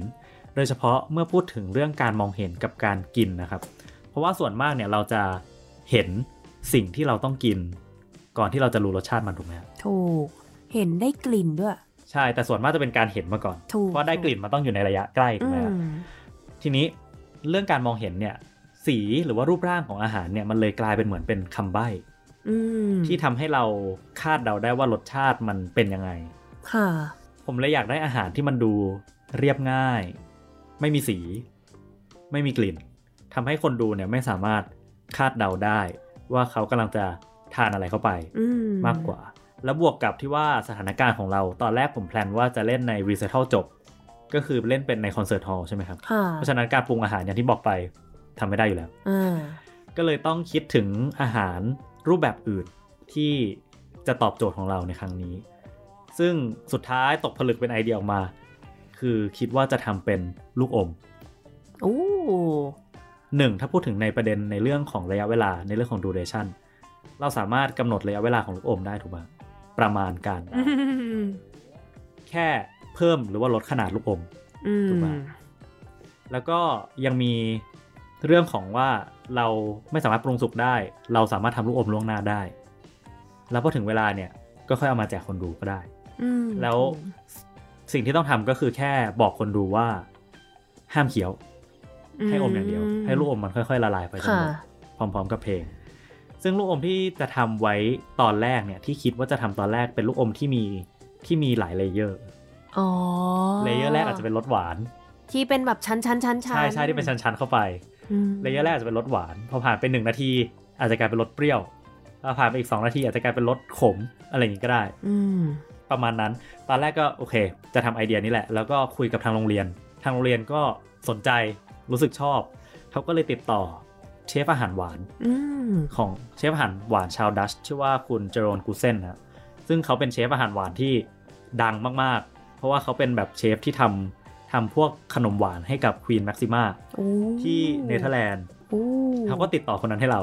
แล้วก็ดีใจมาก แล้วก็ได้แบบเมลคุยกับเขาเรียบร้อย วางแผนทุกอย่าง เพราะว่าเราเราก็อยากเข้าไปทำงานอยากเข้าไปอยู่กับคนที่ทำอาชีพอื่นใช่ไหมครับอืมแบบให้เราเข้าไปมีประสบการณ์ใหม่ๆ บ้างค่ะร่วมสร้างสรรค์งานอาร์ตกับเขา ทีนี้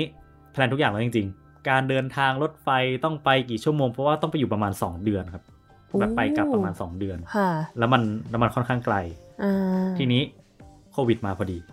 ช่วงนั้นเป็นช่วงเมษาปี 2020 โอ้ปีที่แล้โคววิดนี่เข้าเข้ามาที่ยุโรปพอดี แย่เลย แล้วเสร็จแล้วทุกอย่างก็คือโรงโรงเรียนก็คือปิด ร้านอาหารก็คือปิด โรงเรียนทุกอย่างเป็นออนไลน์หมด ร้านอาหารที่เขาที่เขาเปิดอยู่ก็ปิดอืมก็เลยเข้าไปทำอะไรไม่ได้เลย เปลี่ยนแผนเปลี่ยนแผนก็เลยตอนนั้นก็คือกลับไทยมาก่อนอ่าก็เลยต้องต้องเริ่มเปลี่ยนเปลี่ยนแผนและก็เริ่มรู้สึกว่าอะตายแล้วทำยังไงต่อดีพอสถานการณ์มันเป็นแบบนี้เนี่ย การเล่นสดมันเป็นไปได้ยากแล้วถูกไหมครับ ทีนี้เราจะนำเสนอเพลงของเรายังไงอะถ้าคนดูมาดูเราสดไม่ได้ ถ้าอย่างดนตรีกับ visual art เนี่ย มันอาจจะยังพอเป็นไปได้ใช่ไหมครับ อาจจะทำเป็น video performance ลงบน streaming platform คนก็ยังเห็นดูอยู่ออนไลน์ได้ ใช่ไหมฮะ แต่เราจะนำเสนอรสชาติผ่านจอได้ยังไง อืมโหยากเลยอันนี้ ใช่ไหม ผมก็เลยได้ไปปรึกษากับพี่หลุย คุณปิยวัฒน์หลุยลาภประเสริฐครับ ที่ที่เคยมาออกรายการนี้แล้วใช่ Gen Z ใช่แล้วก็เป็นนักแต่งเพลงชาวไทยที่มีชื่อเสียงมากๆ ก็ได้ชวนพี่เขาให้มาร่วมทำในโปรเจกต์นี้ด้วยอืมก็หลังจากที่คุยกันสรุปว่าเราคงต้องพับไอเดียลูกอมเนี้ยไปก่อนเก็บใส่กระเป๋าไป เพราะว่าเราคง ไปส่งโพสต์ลูกอมให้กับทุกคนที่อยากดูเพลงเราไม่ได้อืใช่ไหมฮะถ้าจะให้คนที่คนที่บ้านเนี่ย รับรู้รสชาติเหมือนกับเราได้เนี่ย ผ่านผ่านจอเนี่ย มันต้องเป็นของที่เขามีอยู่แล้วอืมอืมที่บ้าน มันต้องเป็นของที่เขาหาได้ง่าย ก็เลยตัดสินใจว่าจะใช้ของ 4 อย่างที่สามารถหาได้ตามซูเปอร์มาร์เก็ตทั่วไป ที่ไม่ว่าอยู่ที่ไหนก็หาได้ แล้วก็เป็นสามารถเป็นตัวแทนของรสชาติ 4รสได้ด้วย สรุปที่เลือกมาก็จะมีเลย์รส original ที่เป็นตัวแทนของรสเค็ม มีน้ำแอปเปิลที่เป็นตัวแทนของรสหวานอ่าแล้วก็มีมะนาวรสเปรี้ยว ชัดเจนค่ะแล้วก็มีกาแฟสำหรับรสขมอ่าใช่ก็จะเป็นมีอาหาร4อย่างนี้ในเพลง แล้วก็ถ้าพูดถึงเรื่องตัวเพลงกันบ้างตัวเพลงที่เป็น Final Product ของโปรเจกต์เนี้ยมีชื่อว่า Taste Me ตัวเพลงเนี้ยแต่งสำหรับกีตาร์แล้วก็อาหาร โดยจะแบ่งเป็น 4 ท่อนตามชื่อรสเลยครับ salty sweet sour แล้วก็ bitter แล้วก็เพลงเนี่ยจะเป็นกึ่ง theater performance อยู่ด้วย คือผมต้องทำการแสดงทำการกิน ระหว่างเล่นไปด้วยอืมทีนี้ก็จะใช้ภาพที่ผมกินเนี่ยเป็นเหมือน action ให้คนกินสิ่งของพวกเนี้ยตาม ในขณะที่ฟังเพลงไปด้วย ซึ่งเขาก็จะได้ประสบการณ์ในเวลาที่ใกล้เคียงกับที่ผมได้รับประมาณนี้อ่าถ้าพูดถึงในเรื่องเทคนิคของกีตาร์ในเพลงนี้ ว่ากีตาร์ทำเสียงให้เป็นใช่ใช่เสียงใช่หวานเปรี้ยวเค็มได้ยังไงใช่ไหมครับ ก็จะมีการใช้อุปกรณ์ต่างๆ มาใช้ในการผลิตเสียงของที่เหมาะกับรสชาตินั้นๆ เช่นรสเค็มที่ต้องมีเสียงค่อนข้างสั้น เป็นเสียง staccato ใช่ไหมครับ ก็มีการเอาคลิปหนีบกระดาษมาหนีบไว้ตรงสายสายเบสหรือว่าสายที่เป็นเสียงต่ำของกีตาร์เนี่ยให้การสั่นสะเทือนสายอะมันสั้นลงโอ้ทำให้ได้เสียงที่สั้นลง แล้วก็ใช้มือซ้ายดีดไม่ได้ใช้มือขวาดีดทำให้ได้การสั่นสะเทือนอีกรูปแบบหนึ่งหรือว่าในท่อน sour หรือว่าท่อนเปรี้ยวเนี่ยก็มีการใช้ glass slide ที่เป็นตัวสไลด์ที่ไว้ใส่นิ้วอะครับ แล้ววัสดุทำมาจากแก้ว ที่ทำให้ได้เอฟเฟกต์ของ glissando ที่มันที่มันเร็วขึ้นสีเรียบสไลขึ้นอืมใช่อืมให้มันใสขึ้นอะไรอย่างนี้ โดยวันนี้ก็ได้เอาเพลงนี้มาให้คุณผู้ฟังได้ลองฟังดูด้วย เพลงเนี้ยผมได้เอามาแค่ท่อนท่อนเดียวสั้นค่ะๆแล้วกันเพราะว่าเมื่องั้นเพลงเต็มๆจริง ๆ มัน 20 นาที เนาะให้ให้ท่านผู้ฟังได้ไปดูในมีใน YouTube นี่มีใช่ไหในมคะ YouTube ครับ ให้ไปดูด้วยแล้วก็เตรียมสี่อย่างนี้มาเตรียมด้วยสี่ดีอย่ากงว่านี้มาด้วยอืมแต่ว่าวันนี้ที่เราจะได้ฟังกันเป็นท่อนไหนะเป็นท่อนแรกครับเซาทีอ่า ก็เตรียมเลรถออริจินัลกันได้เลยนะคะ ตอนนี้ ใช่ครับ โอเค งั้นเดี๋ยวไปลองฟังกันได้เลยค่ะ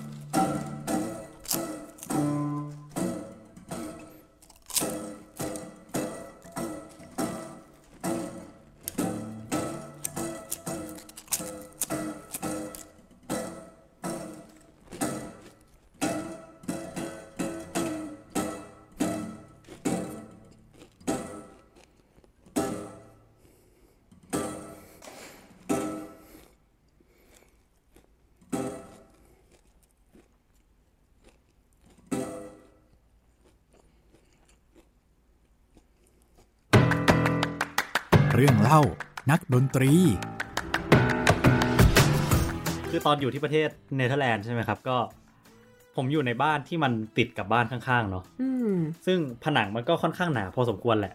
แต่ทีเนี้ย พอเราเล่นกีตาร์แล้วเราก็ก็ซ้อมเนาะซ้อมระหว่างวันที่เขาไม่อยู่นี่แหละค่ะคือเขาก็จะออกไปทำงานประมาณแบบ7จ็ดโมงเช้ากลับมา5้าโมงเย็นอะไรอืเงี้ยมซึ่งตามกฎของเนเธอร์แลนด์ ก็คือเงียบได้ตอนสี่ทุ่มอ่า คือก็คือเสียงที่ดังเนี่ยต้องเงียบทั้งหมดตอนสี่ทุ่มค่ะถ้าอยู่ในนั้นก็คือก็คือโอเค คือหลังจาก6กโมงอะไรเงี้ยเราก็จะพยายามซ้อมเพลงที่มันเบาๆให้ใช่ไหมผมก็จะเล่นแบบทาเกมิสุเล่นอะไรที่แบบเงียบเงียบๆอ่าเงียบเหลือเกิน คือคนเล่นบางทียังแบบยังได้ยินตัวเองยากแล้วกีตาร์ก็เป็นเครื่องเสียงเบาอยู่แล้ว คือถ้าให้พูดถึงเครื่องดนตรีคลาสสิก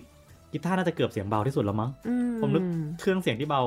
เบากว่ากีตาร์ไม่ค่อยออกแล้วอะเขาก็ complain แล้วก็แบบ complain หนักมาก ห้ามเล่นหลังหกโมงโอ้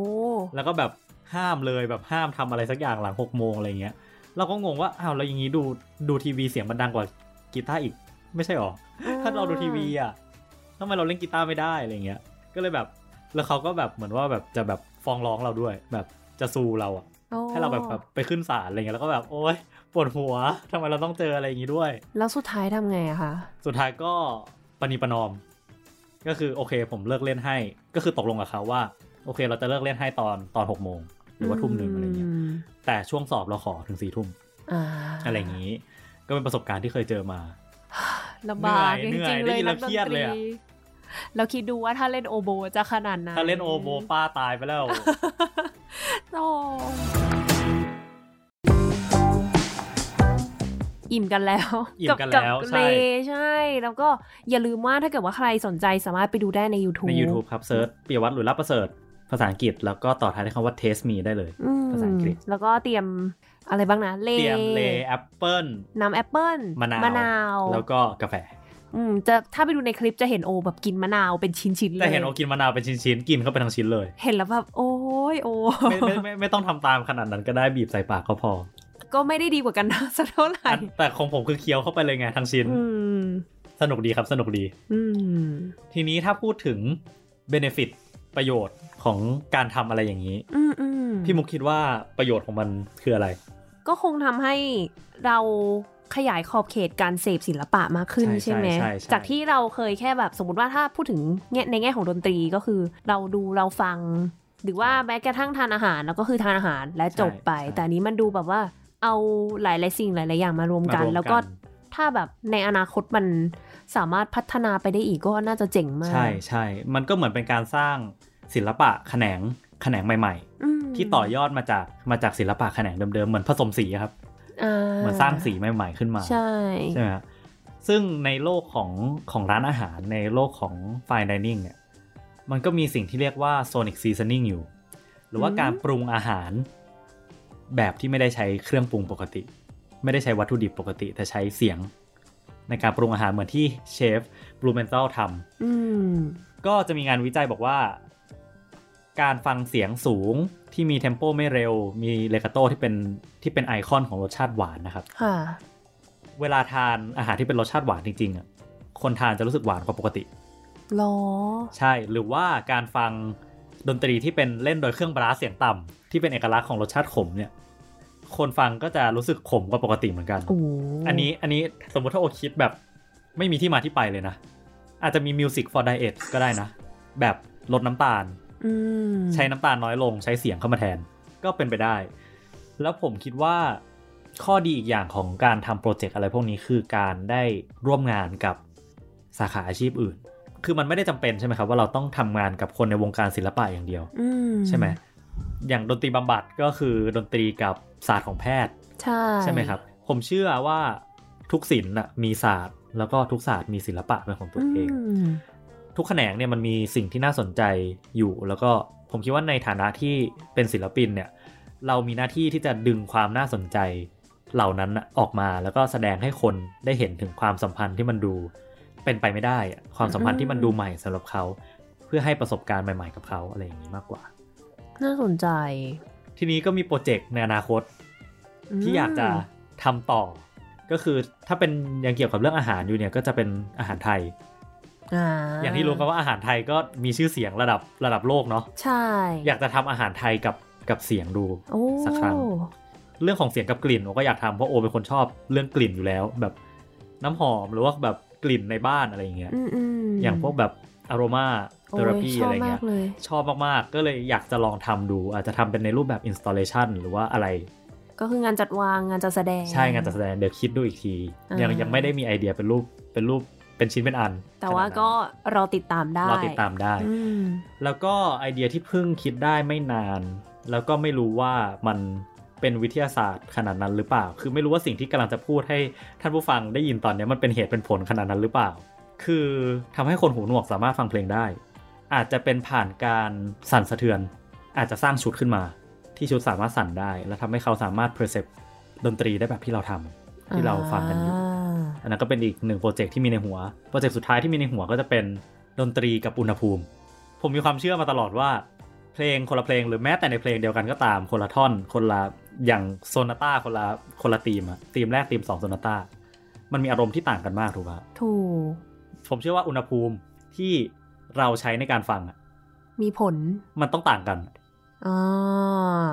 อย่างฟังเดบูซี่อุณหภูมิที่ฟังอาจจะเป็นแบบหนึ่งฟังเบฟังเบโธเฟนอุณหภูมิที่ฟังอาจจะเป็นอีกแบบหนึ่งก็ได้ถูกปะอ่าก็อยากจะลองทำเรื่องนี้ดูสักครั้ง ดูมีในชีวิตโปรเจกต์เยอะมากเลยตายแล้ว ใช่มีแต่มีแต่ไอเดีย สิ่งที่ขาดอย่างเดียวก็คือเวลาในการไม่มีเวลาทำตอนนี้แน่นมากอืมใช่ครับ ที่จริงมันมีโปรเจกต์โปรเจกต์หนึ่งที่มันน่าสนใจมาก ชื่อว่าโปรเจกต์ El Somni ที่เคยมีคนทำมาแล้วครับ ชื่อว่า El Somni ทำโดย El Celler de Can Roca เป็นร้านอาหารมิชลิน 3 ดาวเหมือนกันอยู่ที่เมืองเมืองจิโรนาสเปน แล้วโปรเจกต์เนี้ยที่เขาทำเป็นคล้ายๆ multi sensory opera ที่มีอาหารเป็นคล้ายๆตัวเอก แต่การเล่าเรื่องทั้งหมดเนี่ยเขาทำร่วมกับดนตรี Visual Art กลิ่น แล้วก็สัมผัสของสิ่งของต่างๆ แล้วก็ได้ collab กับศิลปินดังๆ แบบเยอะมากอย่างแบบเฟอร์รานอาเดรีย ที่เป็นเจ้าของร้านที่เคยเป็นอันดับหนึ่งของโลกอืมร้านร้านเอลบูยี่อยู่ที่สเปน แล้วก็ collab กับคุณซูบินเมธาว้าวที่เป็น conductor ชาวอินเดียใช่ไหมครับค่ะซึ่งมันเป็นการสร้างประสบการณ์แบบใหม่จนบอกไม่ได้ว่าศิลปะที่เรารับรู้อยู่ มันคืออะไรกันแน่จะบอกว่ามันเป็นศิลปะในการทำอาหาร มันก็ไม่ใช่ขนาดนั้นเพราะว่าทุกอย่างมันดูรวมกันเป็นเรื่องราวเดียวเพื่อสร้างประสบการณ์ใหม่มากกว่าค่ะผมคิดว่าสุดท้ายแล้วอะ มันอาจจะไม่ได้สำคัญเลยก็ได้ว่าประสาทสัมผัสมันเชื่อมต่อถึงกันยังไง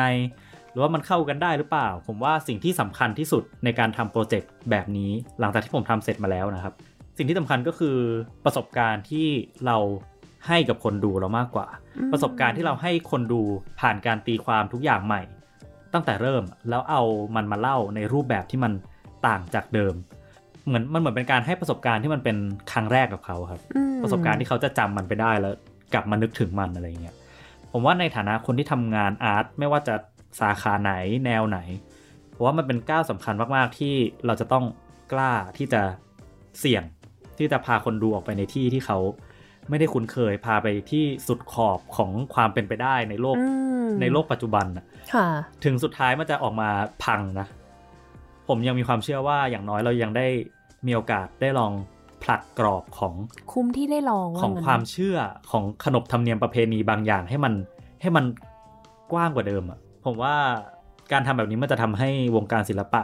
มีอะไรที่มันน่าสนใจเกิดขึ้นเยอะมากต้องรอดูกันต่อไปในอนาคตเนาะว่า โอ้แล้วก็หลาย ๆ คนที่เป็นอ่าศิลปินเนี่ยจะสามารถ ผลักกำแพงกรอบเดิมๆ อันนี้ไปได้อีกไกลแค่ไหนๆหวังว่าครับ รอแล้วนี่นี่คือจุดเริ่มต้น นี่คือจุดเริ่มต้นนะเห็นว่าเดี๋ยวมีอีกเพลงหนึ่งเป็นเพลงส่งท้ายมาให้เราในวันนี้ใช่ไหมใช่ครับคะก่อนจะมีเพลงส่งท้ายก่อนที่จะเข้าไปถึงเพลงส่งท้ายเนี่ยต้องเล่าก่อนว่าในงาน Recital ที่ผมเล่นตอนจบปริญญาโทครับอ่าผมได้เชิญชาลส์มิเชลที่เป็นที่ปรึกษา Research มาร่วมเขียน program note ด้วยโอ้โดย ผมให้เขาฟังเพลง แล้วก็ตีความเพลงออกมาเป็นคำอธิบายประสบการณ์ทางรสชาติ แทนการเขียน program note แบบปกติ ว้าว คือบอกท่านผู้ฟังก่อน program note แบบปกติก็คือ เวลาเราไปที่คอนเสิร์ตแล้วก็มีตัวสูจิบัตรใช่ครับมาใช่ครับ เป็นข้อมูลของเพลงให้เราได้อ่าน ใช่ครับ ไม่ว่าจะเป็นเรื่อง composition ว่าจะเป็นเรื่องประวัติขคองนผู้แต่แต่งงใช่แต่งเพลงนี้มาอะไรยังไงใช่แต่อันนี้คือเปลี่ยนจากข้อมูลของเพลงไปเป็นความประสบรู้การณ์สึทากงรสชาติอืม ที่คนสามารถ relate ได้อ่าที่คนสามารถเข้าใจดนตรีได้ ที่อ่านแล้วเขาจะสามารถแบบเฮ้ยตรงนี้มันคือเปรยวถหอแบบนี้หรือเปล่าใช่อ่ให้เขาเปิดจินตนาการเขาให้เขาได้คิดระหว่างที่เขาฟังไปด้วยค่ะซึ่งเพลงสุดท้ายที่จะเปิดให้ฟังมีชื่อว่า f o l i o s ครับ แต่งโดยนักประพันธ์ชาวญี่ปุ่นที่ชื่อว่าโทรุทาเกมิสุก็จะเป็นเพลงแรกที่ทาเกมิสุได้แต่งให้กับกีตาร์เลยอืมโดยเพลงเนี้ยจะมี 3 ท่อน ก็ท่อนที่อยากให้ทุกคนฟังวันนี้ก็จะเป็นท่อนแรกครับ ก่อนฟัง เดี๋ยวผมก็จะอ่านนาร์เรทีฟที่ชาวเป็นคนเขียนให้ทุกคนฟังกันอยู่ อืม ก็คือจะเป็นเอ่อคำอธิบายที่เป็นภาษาอังกฤษ ใช่ครับแต่จะคือเป็นต้องภษบอกก่อนว่าจริง ๆ แล้วอะก็อยากจะแปลแต่มันมาเป็นอยกจะลแปอแปลยากมากนมันมาเป็นกลอน ใช่ ถ้ายังไงก็เดี๋ยวหลังจากปิดรายการแล้วเนี่ย ก่อนที่เราจะได้ฟังเพลงก็จะเป็นเสียงบรรยายอันนี้ของโอก่อนเพื่อครับที่จะได้แบบว่าให้ทุกคนเตรียมพร้อมว่าจะเจอกับอะไรครับนะโอเควันนี้ต้องขอขอบคุณโอมากเลยมาคุยกันขอบแบคุณบพี่มุกโอ้โหมากเหมือนกันครับเปิดประสบการณ์มากๆ เราคอยที่จะกลับมาในอนาคตเนาะครับยังมีคนครับเราฟังเรื่องกีตาร์แน่นอน ขอบคุณครับ ผมจะพยายามรีบทำกันบ้านค่ะท่านผู้ฟังคะสำหรับวันนี้เวลาก็หมดลงแล้ว ดิฉันมุกนัฐถาควรขจรและ ผมนพกรเอื้อสิรินุเคราะห์ครับ เราสองคนขอลาไปก่อน สวัสดีค่ะ สวัสดีครับ Hints of sour on an overlay of sweetness elegant textures softening the edges of sensations clean excitement and explosion sadness melting away turning into complexity hints of bitter flavor harmonic softly and unexpectedly coming in and out ending almost in a crunch swallowing the piece release.